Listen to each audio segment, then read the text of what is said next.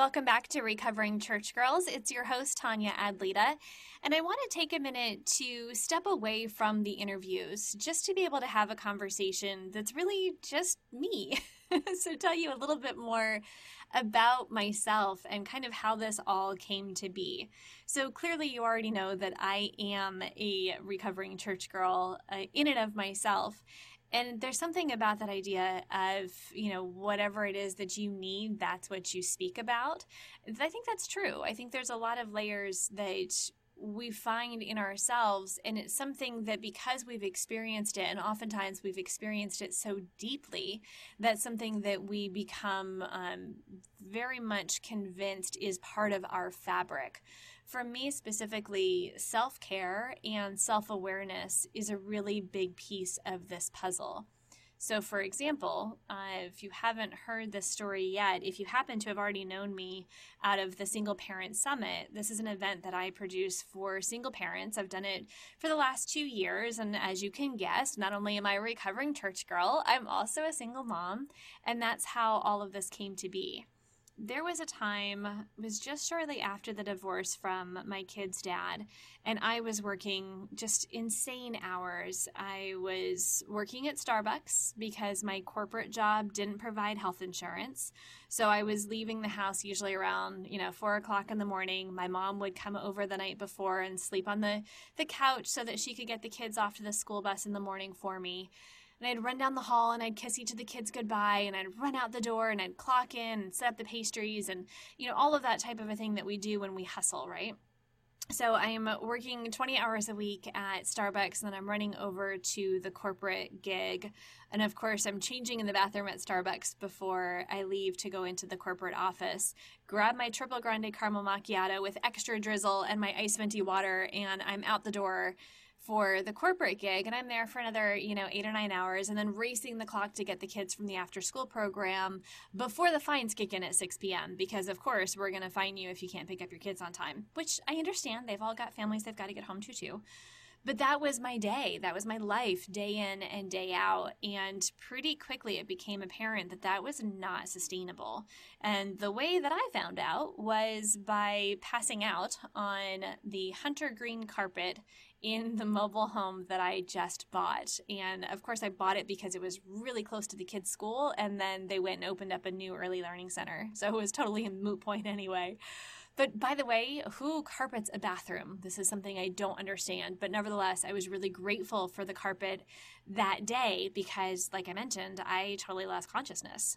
And what had happened was that my heart was producing so much adrenaline that my body couldn't process it and I just couldn't I couldn't keep up with what was happening in my body. So that led to all sorts of fun stuff to, you know, have to really figure out what was happening. And the end result was that I was trying to do too much in order to keep all the balls in the air. I didn't know any other way of being. And I think that, you know, that's something that we're going to talk about a lot more in the concept of recovering church girls and where this this drive to succeed and to achieve comes from especially when it's related to you know what we accomplish because i do think that a lot of that is tied back to an upbringing in the church and also the idea of our identity being very much tied into what we do and what we accomplish.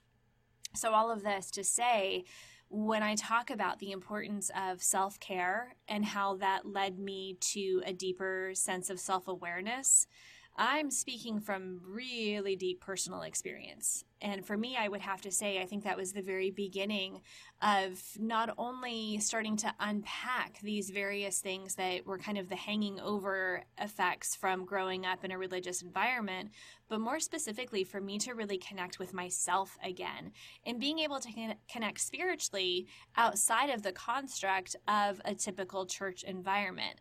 That was a pretty big deal for me. And it took it took a long time, I think, to really kind of figure it all out. And let's be honest, we haven't even gotten into the whole cult conversation yet. Because, uh, yeah, apparently I was in a cult for a year. Didn't know it, thought that it was an evangelical ministry. And lo and behold, when you actually sit back and look at it, yep, that was a cult.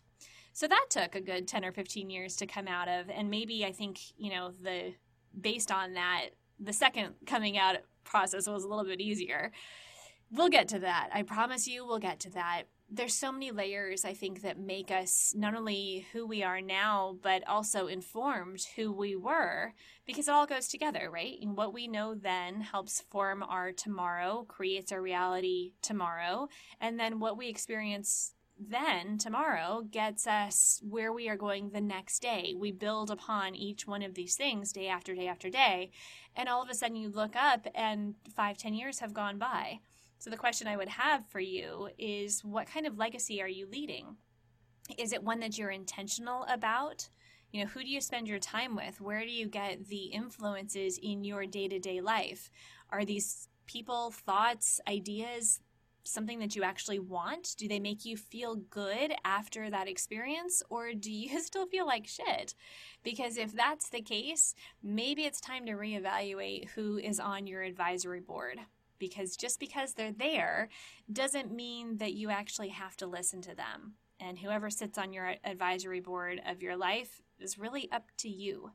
And that is a big aspect of self care. So I'm sure we will talk about all of this and more as we continue on with Recovering Church Girls. But if you're just starting to consider all of this and what it means for you, I'd encourage you to start there think about what self care really means for you specifically. Sure, it could be a great, you know, nice hot bubble bath and a glass of wine and some dark chocolate truffles. That's all fantastic. But maybe there's something deeper. Maybe there's an invitation there for you to spend some time with yourself and to really understand not only what you think, but just as importantly, why you think it.